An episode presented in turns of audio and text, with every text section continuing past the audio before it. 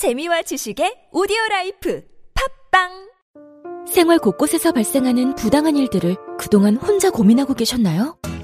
서울시 눈물그만 상담센터에서는 대부업, 다단계, 상가임대차, 프랜차이즈, 문화예술, 상조업 등 분야별 전문가들이 여러분의 고민을 기다리고 있습니다. 계약서 검토부터 분쟁조정 신청까지 자세한 사항은 120 다산 콜센터로 전화하셔서 여러분의 고민을 덜어내세요. 이 캠페인은 서울특별시와 함께합니다.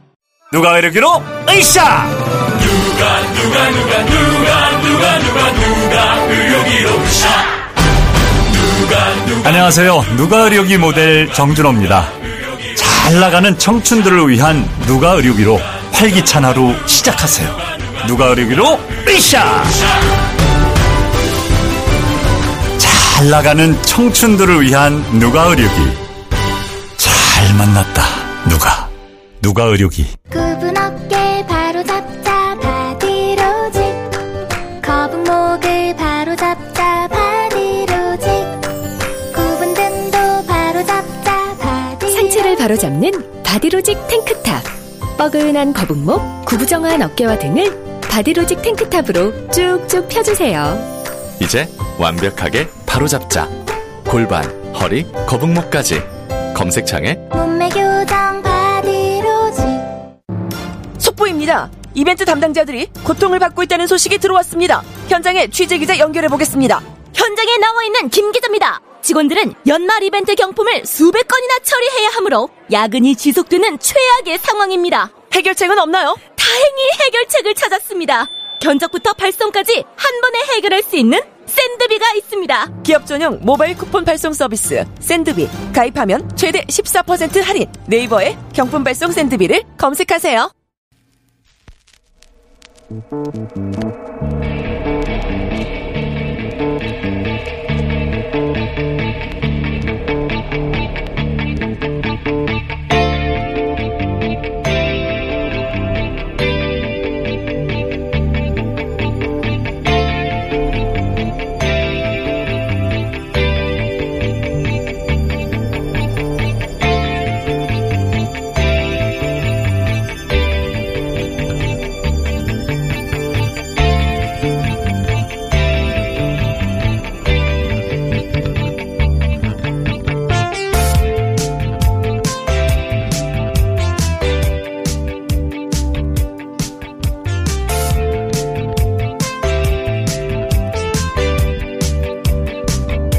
안녕하세요. 김호준입니다. 검찰 수사를 앞두고 생을 마감한 전 특감반원 백모 수사관이 남긴 유서에는 가족에 대한 배려를 바란다는 문구가 있는 것으로 알려졌습니다. 정치적 함양 수사가 있었느냐 여부가 쟁점인 사건에서 왜 가족이 등장하는가. 일각에서 주장하듯 백 수사관을 압박하기 위한 별건 수사가 있었던 것인지 지금으로선 확인되지 않고 있고 그리고 알 길도 없습니다. 그런데 이 사건으로부터 한 발 떨어져 일이 어쩌다 여기까지 왔나를 천천히 되짚어 보면 결국 조국 아닌가. 지난 8월 9일 조국 전 민정수석이 법무부 장관 후보로 지명된 이후 조국을 잡기 위해 벌써 몇 달째 내달려서 여기까지 온 거 아닌가. 아들의 인턴 증명서 위조 혐의나 뇌물 혐의, 공직자 윤리 위반 혐의로는 그 혐의 입증이 수월치도 않고 또 권력형 범죄도 아닌지라 영장 청구가 가능한 정도의 중범죄를 찾아서 온 세상을 뒤집다 여기까지 온 게 아닌가. 범죄가 있으면 수사에 처벌하는 게 검찰의 당연한 임무인데 그런데 지금은 범죄가 있어 수사하는 게 아니라 나올 때까지 끝도 없이 계속 하는 게 아닌가. 범죄가 아니라 사람을 잡는 게 아닌가. 그럼 그건 수사가 아니라 사냥이 아닌가. 아닙니까?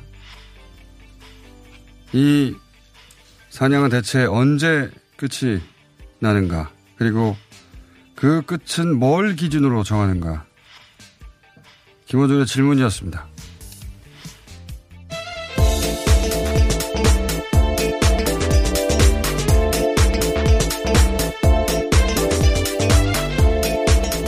TBS 류미리입니다. 예, 이 관련 건에 대해서 중간중간 짧게 제가 결국 조국 때문에 여기까지 온 것이다 얘기했는데 결국 백수사관, 검찰 수사관이었어요. 네. 예. 사망하게 됐고 결국은 키워드는 조국이라고 저는 봅니다.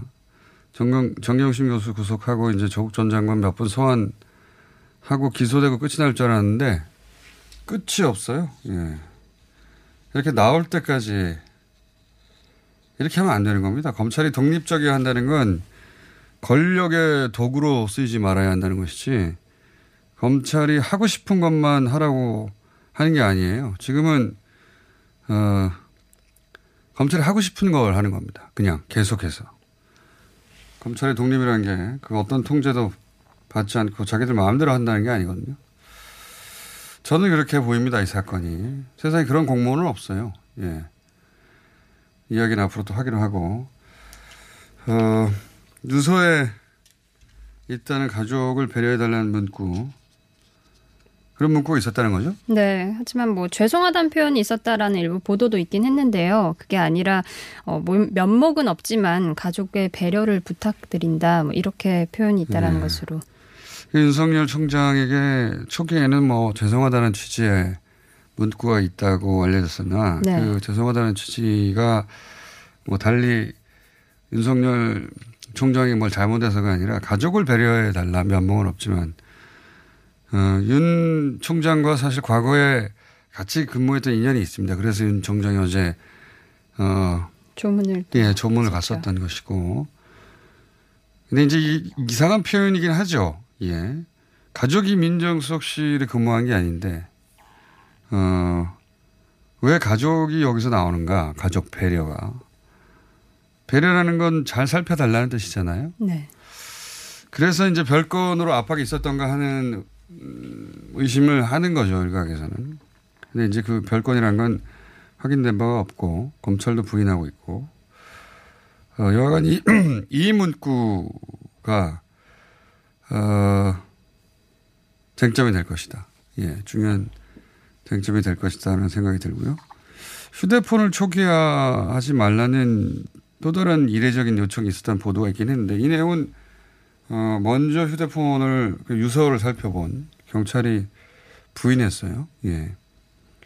경찰이 확인한 바로는 유서 메모에는 휴대폰을 초기하지 말라는 내용은 없었다고 하는데 수사 초기 이런 오보는 항상 있는 편입니다. 속보 경쟁을 하다가 좀 이상한 오보이긴 해요. 휴대폰 초기하지 말라는 건 실수로 나올 뉴스는 아니거든요.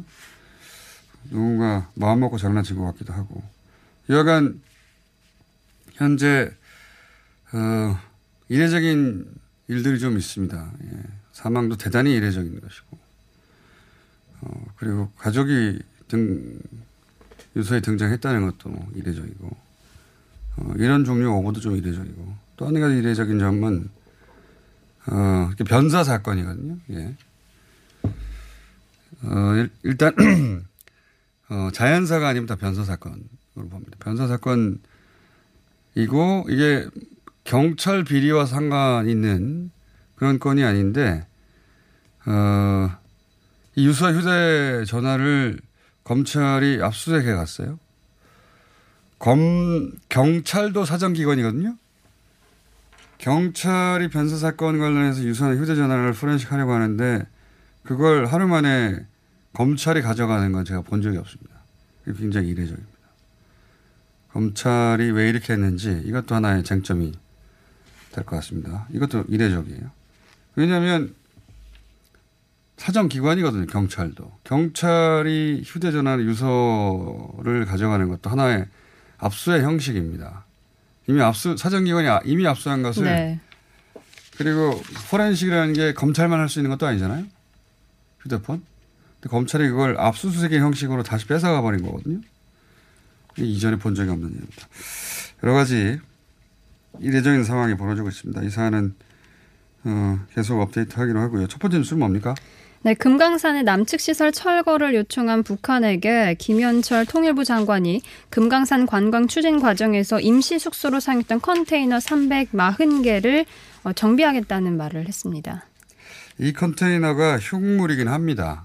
시설 관리도 안 돼 있고 이게 이제 숙소가 다 지어지지 않았던 상황에서 임시 숙소로 썼던 흉물이긴 한데 문제는 북한이 이 컨테이너만 의미한 게 아니고 그리고 이 컨테이너를 처리하는 것으로 북한이 물러설 것 같지도 않고 근데 이 모든 건 결국은 이제 북한과 미국의 대화에 달려 있는 것 같고 만약에 이게 잘 풀린다면 금강산 문제도 함께 풀려나갈 것이고 만약에 북한과 미국의 관계가 남은 한 달 동안 안 풀려서 새로운 길을 가게 된다면 이 금강산 관련해서는 지금까지는 완전히 다른 접근이 필요하게 되겠죠. 어쨌든 통일부 장관 김현철 통일부 장관은 미국 갔다 와서 일단 컨테이너는 정비하겠다는 말이 뭐 없애겠다는 얘기겠죠. 예. 거기까지는 가 있습니다. 이건 계속 또 봐야 될 것 같고요. 자, 다음은요. 네, 뭐 우리와 마찬가지로 트럼프 방위비 분담금 인상 압박을 받고 있던 북대서양 조약 기구 나토가 방위비 지출을 늘리기로 결정을 했습니다.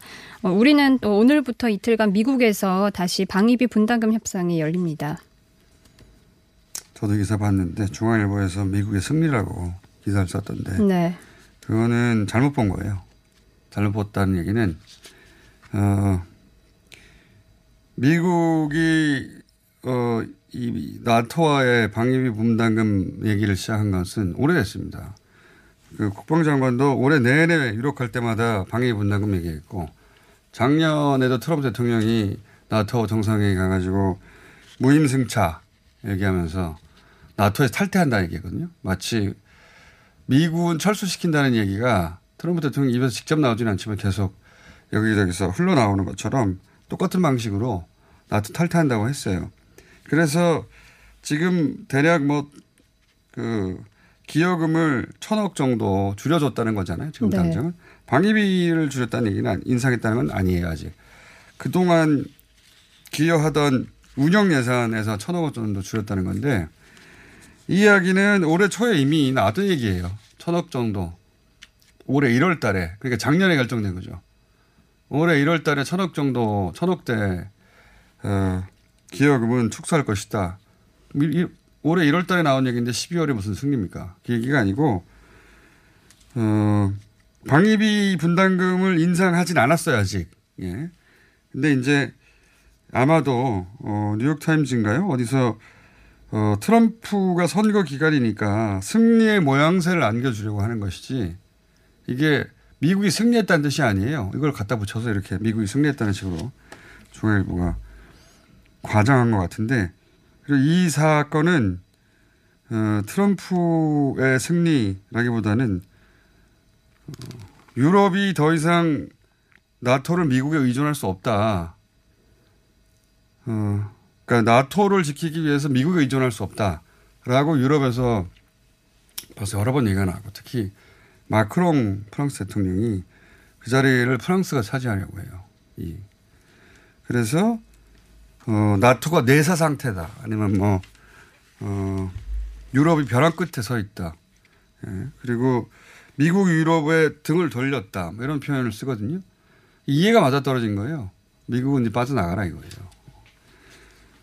미국이 승리한 게 아니라 미국의 세계 경찰로서의 역할은 끝이 나고 있고 실제로 유럽이 새로운 안보 전략을 짠다.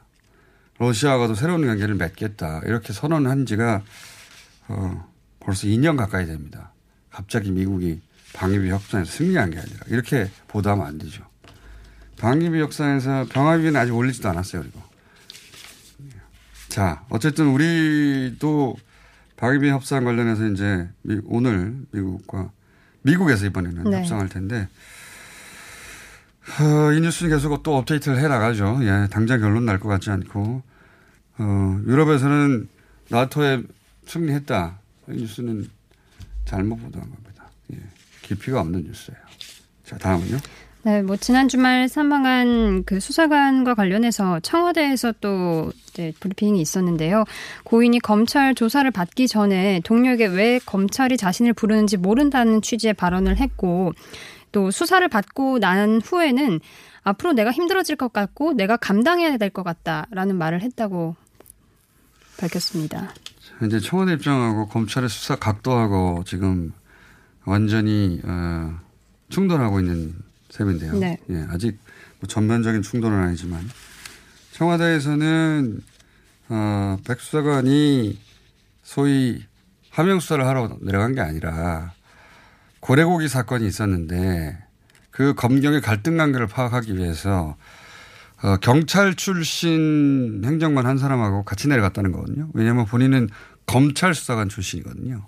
그래서 본인은 울산지검에 갔고 같이 갔던 사람은 경찰 출신으로 경찰 의견을 청취해서 검경 갈등의 원인이 뭔지 뭐 청와대에서 할 일이죠. 예, 그걸 파악하러 갔는데 나를 왜 정치 하명수사 사건 관련해서 부르느냐 뭐 이런 이야기를 했다고 청와대가 지금 얘기하고 있는 거예요. 맞습니다. 예, 그런 상황이고 고래고기 사건이 자꾸 나오는데 이거는 PD수첩에서 검사 고래고기 편에서 자세히 다뤘거든요.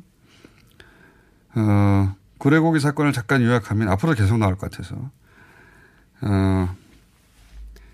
그 포경은 불법이죠. 고래를 잡이하는 건. 그래서 그물을 쳐놨는데 다른 물고기를 잡으려고 거기에 고래가 들어가서 우연찮게 잡힌 것만 그것도 경매로 처리할 수가 있어요. 지금 현행법상으로는. 근데 이제 실제로는 불법적인 포경이 있지 않냐. 이렇게 생각할 수 있는 것이 고래고기가 약 시가로 40억 원어치 정도가 유통되는 걸 잡은 겁니다. 고래고기 유통업자하고 그걸 파는 식당업자가 잡혔는데 경찰에. 그래서 압수를 했어요. 고래고기를 40억 원어치 정도를. 근데 검찰 단계에 가서 이 27톤 중에 21톤을 업자에게 돌려줍니다. 돌려주는 이유는 그 불법성이 확인되지 않았기 때문에. 불법성을 확인하기 위해서 뭐 DNA 검사를 의뢰했는데 검사 결과가 너무 늦게 나오니까 이제 피해를 준다는 거죠. 예. 범죄가 확인되지 않은 사람들에게. 그래서 돌려줬는데 이런 사실을 그 동물보호단체가 고발을 해요. 그 검사 담당 검사가 직권남용으로 그 불법적으로 돌려줬다 뭐 이런 취지로 경찰청에 고발을 합니다. 여기서 이제 검찰 출신의 전관 배우, 거액 수임료, 뭐 그 검사에 대한 각종 영장이 기각되는 과정, 담당 검사가 이제 해외 연수를 가버린 상황 이런 게 맞물리면서 경찰 쪽에서는 검찰이 검사에 대한 수사를 막는다고 하는 것이고 검찰 쪽에서는 적법하게 처리한 것을 경찰이 시비를 건다 이렇게 양쪽이 붙은 겁니다 격하게. 지금도 아직도 이 사건은 그대로 해결되지 않은 채 있어요. 그런데 예. 마침 그때 이 사건을 지휘한 울산경찰청장이 황운하 청장이고 그래서 황운하 청장이 자신에 대한 그때 수사 지휘에 대한 보복을 한다고 계속 주장하고 있는 것이고 그때 그런 갈등에 대해서 조사하러 왔던 사람이라는 뜻입니다. 예. 사건의 간단한 개요는 그럽니다. 자, 어쨌든 검찰의 수사 방향과 청와대 해명이 상반되기 때문에 앞으로 더 부딪힐 수도 있고 모르겠습니다. 여기서 어디로 사건이 튈지는 좀 지켜봐야 되겠어요. 자, 다음은요. 자유한국당 박맹우 사무총장을 비롯해서 당직자 전원이 어제 사퇴를 선언했습니다. 이후 황교안 대표는 당직자들이 사퇴 선언한 지 4시간 만에 사무총장의 박완수 의원 또 전략기획부총장의 송원석 의원 등을 임명했습니다. 황교안 대표가 당내 리더십 위기에 직면했었는데 단식으로 돌파했네요. 네. 국면 전환에 성공해서 이후에 그런 얘기가 나오지 않고 주도권을 장악해 가기 위해서 사무총장 비롯해서 당직 전원을 교체한 거죠. 예, 군행이 세신 차원에서. 황교안 대표 체제가 잠시 흔들렸다가 예, 다시 공고해졌다. 그런 네. 사인인 것 같고요. 예. 임명된 사무총장은 저희가 조만간 인터뷰 해보기로 했습니다. 자, 다음은요. 네, 아베 총리가 자신의 지역구에서 열린 정부 주최 벚꽃 행사에 지역구 유권자들을 불러서 향응을 제공한 의혹에 대해서 재차 부인을 하고 있지만요. 지지율은 6%포인트 급락했습니다. 자, 주변국에서 무슨 일이 있는지는 잠시 후에 일본뿐만 아니라 중국에서도 예, 시진핑의 핵심 인사들이 자꾸 한국을 방문 중이거든요. 그 사안을 연속으로 잠깐 짚어보기로 하고 연예 스포츠 간단한 뉴스 없습니까? 네, 최근 뭐 겨울왕국 2가 개봉하면서 반독점 논란이 계속 이제 불거지고 있는데요. 이에 대해서 지난 1일 국내 시민단체가 월드 디즈니 컴퍼니 코리아를 서울중앙지검에 고발을 했습니다. 독점 금지법 위반으로요. 이에 대해서 할리우드 매체, 할리우드 리포터도 주목을 하면서 보도를 했습니다. 그 특정 영화가 휩쓴다. 우리나라 배급사와 손잡고 그런 얘기 계속 나왔고 실제 그 네. 큰 문제인데 스크린을 우리나라 배급사들이 독점하고 있다. 그래서 보고 싶은 영화를 못 본다 뭐 이런 얘기 쭉 있어 왔는데 디즈니를 고발했어요? 네, 그렇습니다. 그럼 우리 배급사를 고발해야 되는 거 아닌가? 배급사 고발할 얘기는 없어요? 또 찾아보겠습니다. 예, 예, 디즈니를 고발했네요. 예, 요거 재밌는 사건입니다. 예, 요거 좀 더 단신인 것 같은데 확인해가지고 내일 다시 한번 다루죠. 알겠습니다. 여기는 장사하고 싶은 사람들이고 최대한 많이 팔고 싶은 사람인데 독과점에 책임이 있다면 팔고 싶은 사람이 아니라 유통업자들 아닌가? 라는 생각이 드는데 자, 요 사안은 저희가 좀 더 확인해서 내일 다시 다루겠습니다. 그리고 그러고 보니까 한 4주 전쯤에 네. 예, 평판 연구소 있지 않습니까? 네, 네. 취재 계속 되고 있나요? 네. 결과가 곧 나옵니다. 결과 내일 그러면 들고 오겠습니다. 네, 류미리 기자의 단독 취재 내일 들어보겠습니다. 자, TBS의 류미리였습니다. 긁지 말고 뿌리세요 글루타셀. 아직도 무작정 긁고 계신가요? 지금도 밤마다 긁어대는 아이 때문에 고민이신가요? 미친 듯이 가려울 때는 긁지 말고 글루타셀을 뿌려보세요. 약국이나 검색창에서 리얼한 후기를 확인해보시고 많은 사용자들이 인정한 특허받은 글루타셀 스프레이로 긁지 않는 편안한 밤을 보내세요. 긁지 말고 뿌리세요 글루타셀. 서울에선 난방 부문이 미세먼지를 가장 많이 배출한다는 사실 알고 계신가요?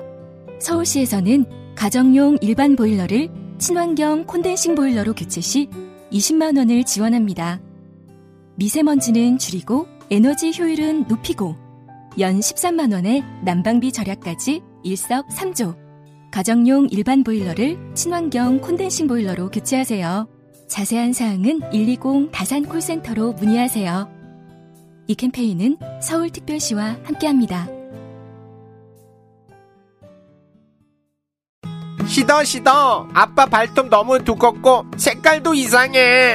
이 녀석 그럴까봐 내가 캐라셀 네일 준비했지. 갈라지고 두꺼워진 발톱 무좀이 싹 사라진다고. 미국 판매량 1위 600명 임상실험을 거친 전세계 48개국 손발톱 케어 압도적 지배자 캐라셀 네일. 2주 후 달라진 손발톱을 경험할 수 있습니다. 네이버에서 캐라셀 네일을 검색하세요. 박지희씨, 코어업이 또 완판됐네? 재구매가 많아서 그런 것 같아요. 먹어보면 아침이 다르다고 하잖아요. 오빠들은 어때? 9가지 멀티비타민에 페루산 마카가 콜라보돼서 그런지 아침 활력이 달라. 코어업 진짜 좋아. 나는 먹은 날과 안 먹은 날 차이가 확 나더라고. 코어업 안 먹으면 너무 불안해. 팟캐스트 유일 멀티비타민과 페루산 마카의 환상적인 콜라보. 검색창에 코어업 검색하세요.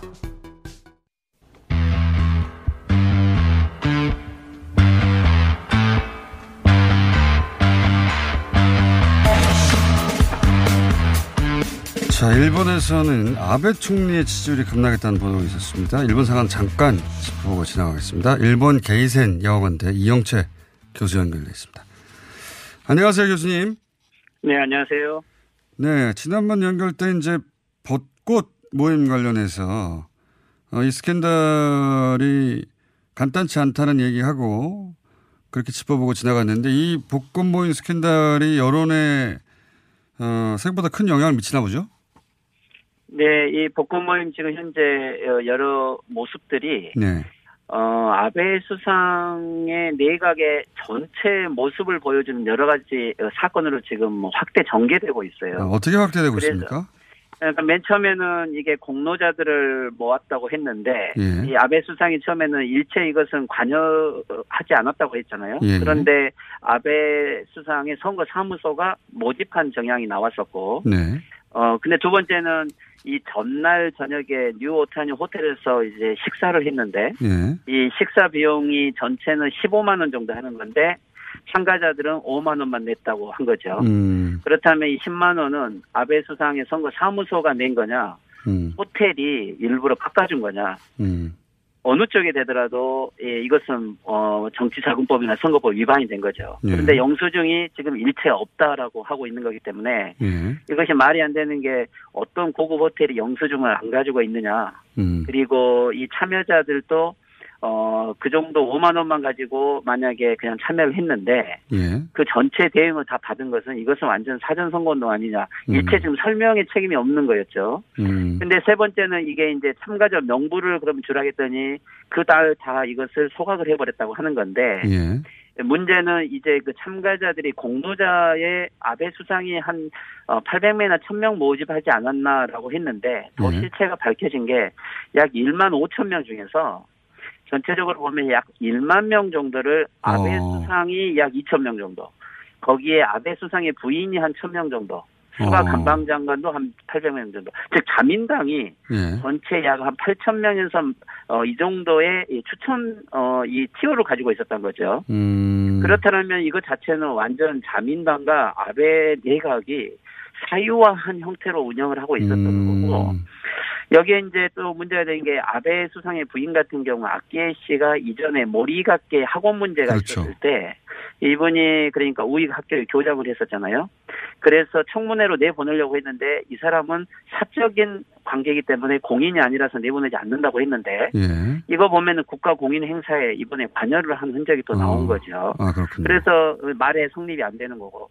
근데 이게 아베 끌어내리기가 본격화되지 않았나라고 조금 의심이 될 정도로 이게 상황이 확대된 것은 여기에 예. 참여자들 명단 중에 하나는 폭력 조직과 관련된 즉 야쿠자들이 여기에 참여를 했던 것과 야쿠자 그 모임에 또 들어 있어요. 그렇죠. 그런데 또 한 가지는 이 저펜 라이프라고 해서 일본에서 피라미드 조직으로 예. 대량으로 피해자를 양산하고 이것이 도산한 회사의 회장이 이번 이 모임에 참여를 한 거예요. 불법 다단계 소위. 그렇죠. 네. 이것들이 정보가 지금 폭로되고 있는 거기 때문에 정보가 없다고 해도 나오고 있는 건데 그렇다면은 처음에는 단지 세금의 이 사유화 용어 예. 아니냐라고 이야기를 했던 거죠. 그러니까 처음에는 세금으로 지역 국민들 불러서 행사한 거 아니냐 여기서 출발했는데 점점 커지는 거군요. 이것은 이제 국가기구 자체가 폭력 조직과 그리고 불법 조직과 연결돼 있다는 이러한 풀로 지금 확대돼버린 거죠. 근데 이것은 워낙 피해자들이 많은 문제이기 때문에 예. 아베 수상 전체가 운영했던 이 복권 모임만이 아니고 아베 수상 전체의 이 지금 정권의 도덕성과 그리고 지금까지 운영 방식, 그 지금까지 그래도 머리가 긴 문제까지 참아오고 있었던 여러 불만들이 지금 이 복권 모임에 다 폭로가 되고 있는 것 같아요. 그렇군요. 이게 이제 소위 말해서 아베 정권 자체가 이런 식으로 운영된 거 아니냐. 그동안에 이제 잠시 나왔다가 살아있던 스캔들까지 다시 다 등장해서 이게 아베 정권의 운영 방식 아니냐. 이렇게 점점점 확대되어 간다. 그게 이제 국민 여론이고 미디어들이 다 그런 논조로 폭로를 하고 있는데 예. 이게 그러니까 명부가 없음에도 불구하고 거의 매일 야후라든가 라인이라든가 특히 후지텔레비까지도 비판을 하고 있는 거 보면 여당 내에서 보수 세력 내에서 아베 수상으로는 어렵다. 끌어내리기를 지금 본격적으로 하고 있는 것 같고요. 보수 매체들도 그러면 아베의 이 스캔들에 대해서는 대단히 비판적입니까? 이 스캔들이 폭로가 되고 있는 게 지금 후지텔레비라든지 예. 보스 신문에서 정보가 흘러나오고 있어요. 원래 아베 지지 매체들인데. 그렇죠. 아주 흥미롭죠. 즉 그렇다면은 이 아베 수상의 이 실체의 내막을 벌써 파악하고 있는 거고 중요한 것은 아베를 끌어내리고 다음으로 정계 개편을 한다고 한다면 네. 지금 아베 세력과 새로운 포스트 아베를 노리는 세력들 간에 알력 관계가 있는 거죠. 스가 관방장관 관련된 이 내각 장관 2명이 사임을 했을 때 아베 수상 입장에서는 포스트 아베, 즉 아베 이후를 뒤를 봐주고 혹시 네. 아베 수상이 구속될지도 모르더라도 이것을 막아줄 수 있는 사람이 수가 관방장관이라고 했는데 네. 지금 이 복권 모임은 수가 세력과 아베 세력이 둘 다 폭락하고 있는 거기 때문에 아베 수상에서는 좀 난처한 입장이 있죠. 그런데 이제 중요한 것은 지금 바로 내각을 해산하고 총선을 하는 게 제일 유리한데 네. 이 공명당은 지금 현재 이 해산에 반대하는 거죠. 왜냐하면 아베 수상만 사임하면 되는데 왜 우리 전체를 다 물귀신 작전처럼 끌어들이려 하는 거죠. 그렇군요. 아, 지금 보니까 아베가 좀 점점 고립되는 상황이라고 말씀하신 건데 아베가 지금 굉장히 오랫동안 권력의 정점에 있다가 자민당 내에 권력 투쟁이 생긴 셈이고 공명당도 아베가 지는 회의구나 싶어서 해산도 반대하고 있고 그런 상황이 한동안 계속 이어지면 더 폭락할 텐데 어떻게 보십니까? 지금까지 굉장히 많은 그 난관들, 위기들을 극복해 왔잖아요. 아베는.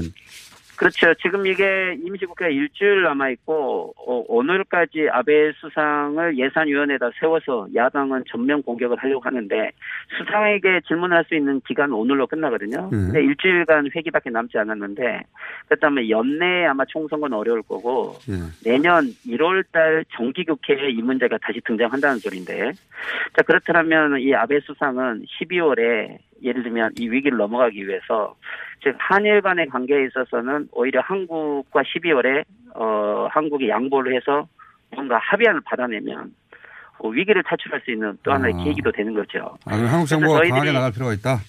그렇죠. 오히려 더 조금 신중하게 어떤 안을 조속으로 만들어서 12월에 합의하기보다는 훨씬 더 원칙으로 밀어붙이면 아베 수상 쪽이 양보할 확률이 더 많고 거기에 오히려 한국이 얻어낼 수 있는 게 훨씬 더 많기 때문에 일본 지금 정계 내부를 좀 더 명확하게 분석할 필요가 있을 것 같아요. 오히려 야당들이 새롭게 지금 재정립해가고 있는 상황이어서 네, 저희들이 내부 분석을 하고 오히려 더 실질적인 이익을 얻을 수 있는 방법으로 하는 게 좋지 오히려 아베 수상을 구출해주는 이러한 조석회를 할 필요는 없을 것 같아요. 알겠습니다. 여기까지 듣고요. 또 상황 발생하면 또 연결하겠습니다. 오늘 말씀 감사합니다. 네. 수고하십시오. 네, 일본 게이센 여학원대 이영철 교수였습니다. 이어서 왕이 중국 외교부장이 한국당을 밟습니다. 사드 이후 처음 오는 거거든요. 박종철 경상대 교수 전화 연결됐습니다. 안녕하십니까? 예, 안녕하세요. 오랜만입니다. 네. 예, 안녕하세요. 북미 관계 진행이 안 되다 보니까 오랫동안 못 모셨는데. 자, 사드 이후면 4년 만이죠. 그죠? 예. 예, 2015년인가요? 마지막에 외교장관 회담 이후 처음 오는 건데 왕이 외교부장이 왜 오는 겁니까? 예, 그 12월 24일 날 크리스마스에 제8회 한중일 정상회담이 중국 성도에서 개최됩니다. 예. 이 그 한중일 정상회담이 개최되는데 이제 마지막으로 이제 중국의 입장에서는 이제 개최국입니다. 이번이 그러기 때문에 공동 성명을 채택을 하고 싶어 합니다. 그러기 때문에 공동 성명을 최종 조율하거나 공동 성명이 불발되더라도 그 의제를 갖다가 최종 조율하기 위해서 방문한다고 생각을 합니다.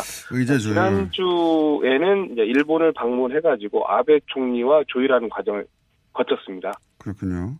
근데 이제 그 의제 조율 한 가지만 얘기할까요? 무슨 다른 얘기를 할까요? 온다면? 예, 크게 3세 가지 정도가 이야기가 될 걸로 보여집니다. 예. 양자 관계보다는요. 첫 번째는 한중일이 공동으로 경제 협력을 어떻게 할 것인가.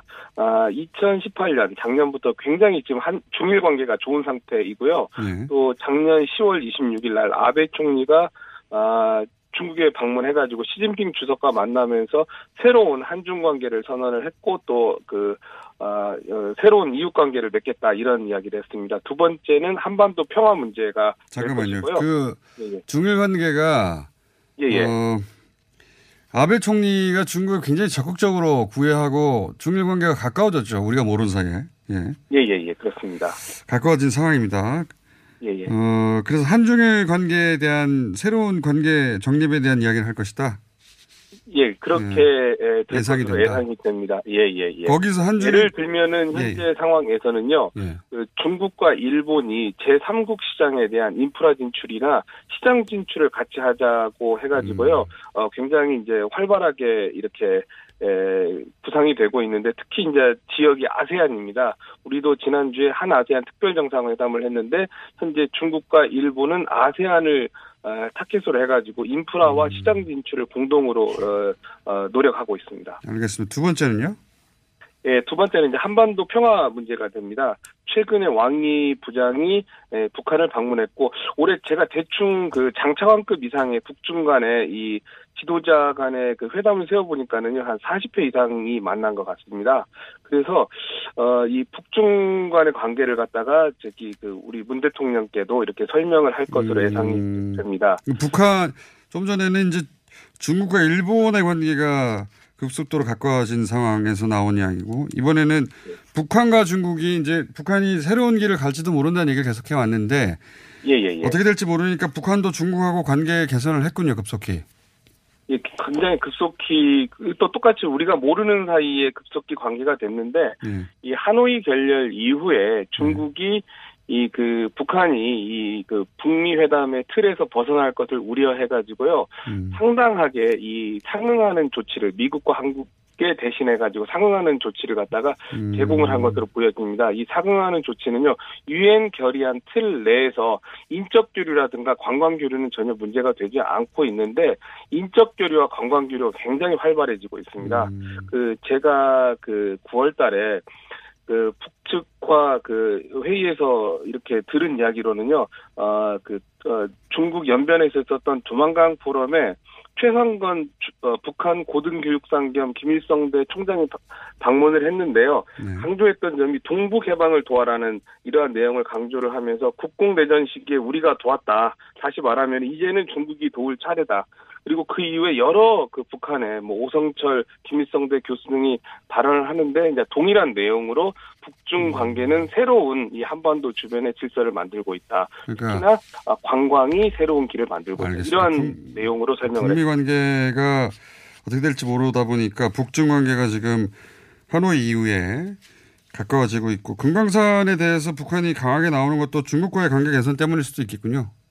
예, 그것도 있겠지만은요, 원산 갈마 지구에 금강산에서 네. 자동차로 숙박할 수 있는 공간에요, 3성급, 4성급 호텔이 한 52개 정도가 지어지고 있습니다. 내년 50개요? 4월에, 오. 예, 52개가 지어지고 있기 때문에요, 내년 4월에 개장 예정인데, 예, 금강산 지구가 철거가 되더라도 금강산을 여행을 할 수 있는 숙박시설이 없다고는 볼 수가 없는 상황입니다. 알겠습니다. 마지막은 뭡니까? 시간이 없어서 짧게 정리해 주세요. 예, 양자 관계가 되겠는데요. 24일 그 한중일 정상회담은요. 중국 측에서는 리커창 총리가 나옵니다. 그렇기 때문에 중국으로서는 아무래도 문재인 대통령 23일이나 24일 베이징을 경유해서 시진핑 주석과 대화를 하는 것을 희망할 가능성이 높습니다. 예, 또 하나는요. 올해 수차례 그 시진핑 주석이 한국 측을 방문하려고 도전을 했었는데 양쪽의 그 입장이 조율이 안 됐습니다. 내년 상반기에 시진핑 주석이 그 동경을 방문해서 주석의 방한에 관련된 이야기도 그렇습니다. 할 것이다. 예예예. 예, 예. 그 아베 총리를 그 만날 예정인데 이제 우리도 상당히 대응을 해가지고 시진핑 주석을 초청해야 되는 입장입니다. 그런데 앞에서 이야기했듯이 단체 관광 문제라든가 사드 문제 그리고 아직 의제화는 되지 않았지만은요, 제가 중국 측 지인들을 만나면 가장 집요한 것 중에 하나가 미국 측이 러시아와 이 중거리 탄도미사일 이 협약을 갖다가 파기를 했는데.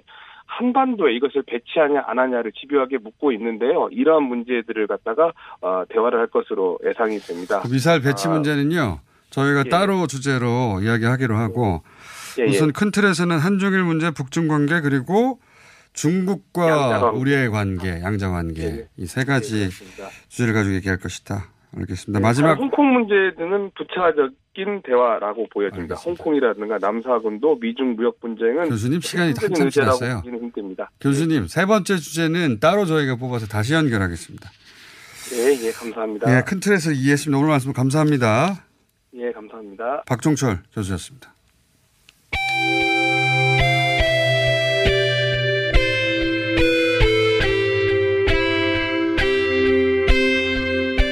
항상 나라를 생각합니다. 이혜훈의 나라 걱정.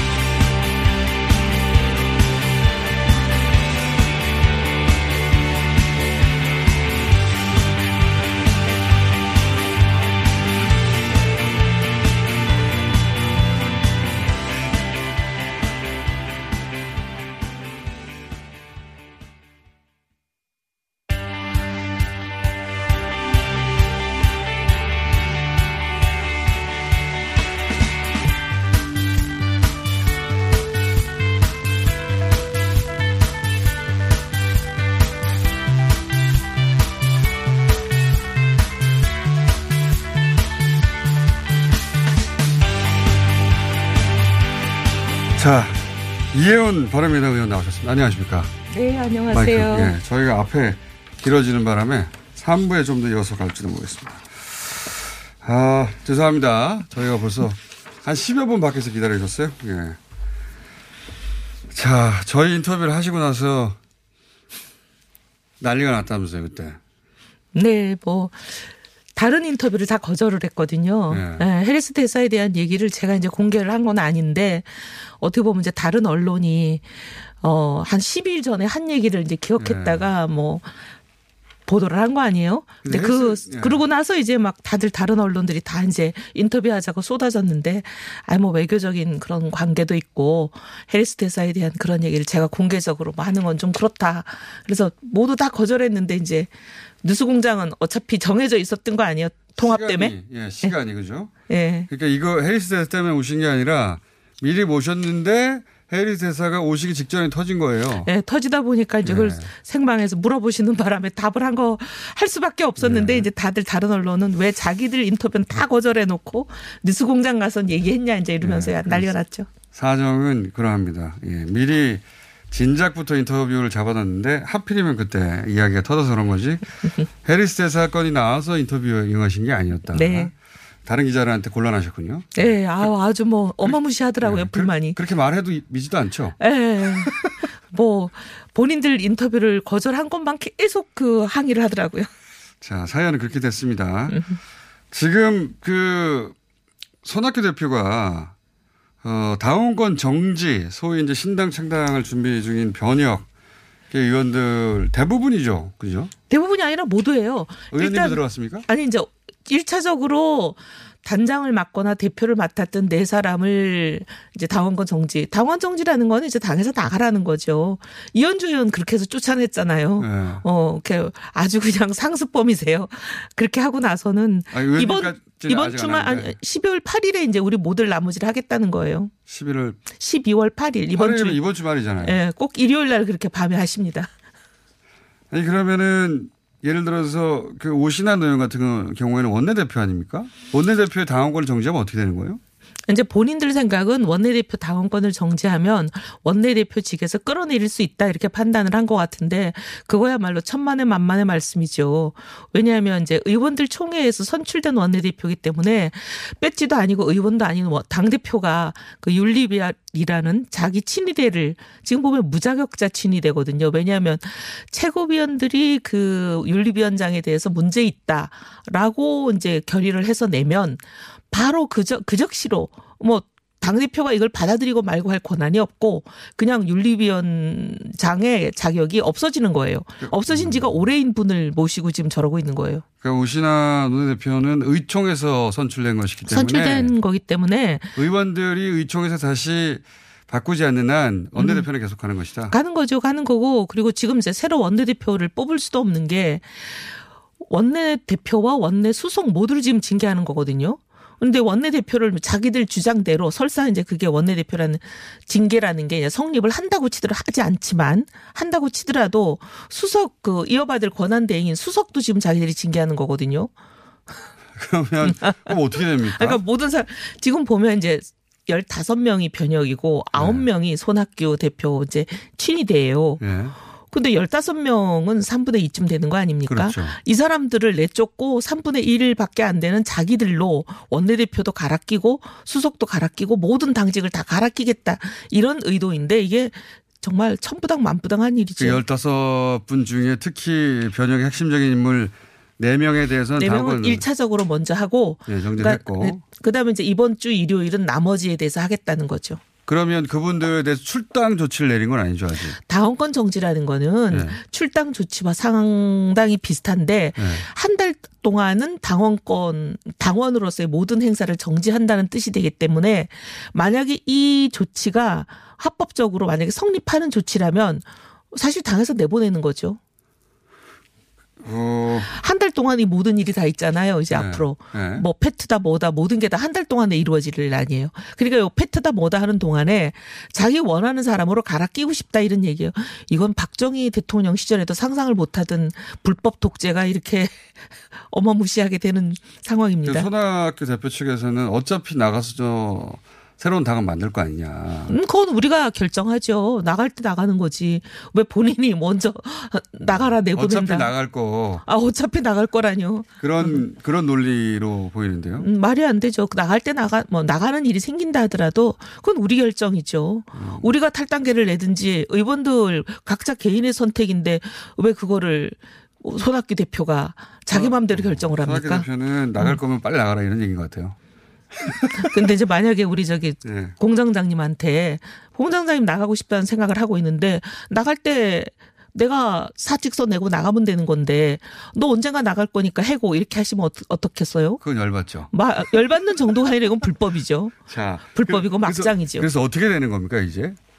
그러면 이분들은 당원 정지를 결정을 내리면 이 결정 자체가 불법이라고 가처분 신청을 하거나. 아니, 가처분 신청은 해봐야 소용은 없어요. 어차피 법원이라는 데는 정당 내부의 이제 그렇죠. 갈등이나 분쟁에 대해서 자리 아니라 never and ever 한 적이 네. 없고 하지 않습니다. 네.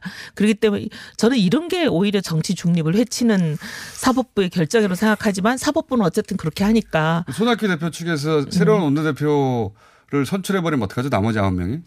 당원권 정지된 사람 빼. 아, 그러니까 그렇게 불법으로 선출된 원내대표를 받아주면 이거는 말로 이제 민주당과 짜고 치는 고스톱이 되는 거죠. 그리고 문희상 의장이 그런 불법적인 행위를 그걸 용인을 하면 의장님도 자격이 없는 거죠. 야, 바른미래당 대격돌이. 12월 대격돌이 거기서도 일어나고 한국당 필리버스터로 국회 전체가 또 대격돌을 당하는데 이건 어떻게 보십니까? 근데 저는 민주하고 자유한국당하고 둘 다 좀 냉정을 되찾았으면 좋겠다. 왜냐하면 지금 이제 온 언론이 이제 한국당 필리버스터에 대해서 이제 잘못 보도하는 것 중에 하나는 그날 한국당은 28일까지 본회의에 부의된 법안 199개에 대한 필리버스를 신청한 건데 문제는 그 어린이 생명안정법이라고 돼 있는 뭐 민식이법 뭐 이런 거 있잖아요. 애들 이름이 막 붙어 있는 법. 그 법은 거기 안 들어 있습니다. 민식이법은 그때까지 통과가 안 됐었어요. 예. 네. 그러니까 그거는 이제 자유한국당이 필리버스를 신청한 법안에 들어 있지 않은데 그 법이 통과 안 된 게 자유한국당의 필리버스 때문이라고 지금 온 나라가 난리잖아요. 근데 나는 언론도 이런 거는 정확하게 보도했으면 좋겠어요. 그날 어쨌든 간에 애들 그 이름이 붙어 있는 어린이 생명안전법은 필리버스트 대상으로 신청한 적이 없기 때문에 그거는 저기 민주당이 안 됐으니까, 민주당이 그거는 저기 본회의를 열어서 통과하자고 하면 되는 거였는데 아예 이분들이 본회의 자체를 개의를 그냥 원천 봉쇄해버렸잖아요. 열리지 못하게. 통과시키기 위해서 개의를 하면 필리버스트로 끝까지 갔겠죠. 모든 그러니까 거는. 그거 어쨌든 간에 그런 결정이든 이유가 뭐든지 간에 결국은 법이 통과 안 된 직접적인 원인은 민주당에 있는 거지 그거는 자한당에 있지는 않아요. 그렇게 보신다. 물론 자한당도 저는 제가 보기에 아쉬운 대목은 있죠.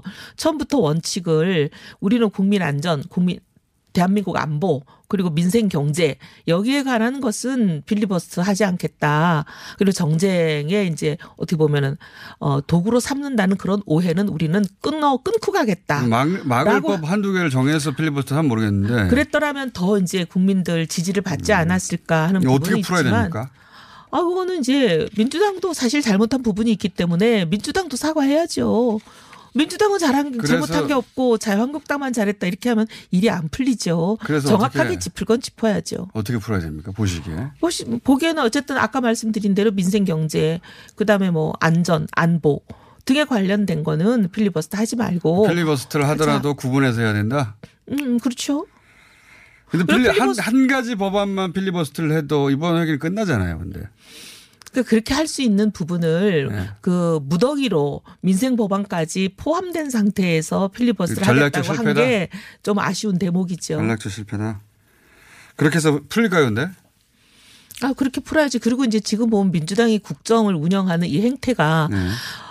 선거법을 지금 고치겠다고 지금 저러는 거 아니에요? 선거법에 대해서 끊임없이 반대하고 지금 이게 지난 3월부터 거의 9개월을 끌고 오는 싸움이에요. 근데도 전혀 변하지를 않고 그냥 우리는 숫자가 우비니까 우리가 한 표라도 더 많으니까 깔아뭉개고 가겠다. 이렇게 나오니까 안 되는 거예요. 소속 의원들은 다 선거법에 반대하시는.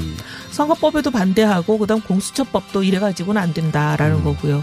그리고 검경 수사권에 대해서도 이제 물론 다 그런 건 아니지만 지금 김기현 의원 사건 나오는 거 보세요. 김기현 시장 사건. 이거는 뭐 선거에 개입했다면. 이거야.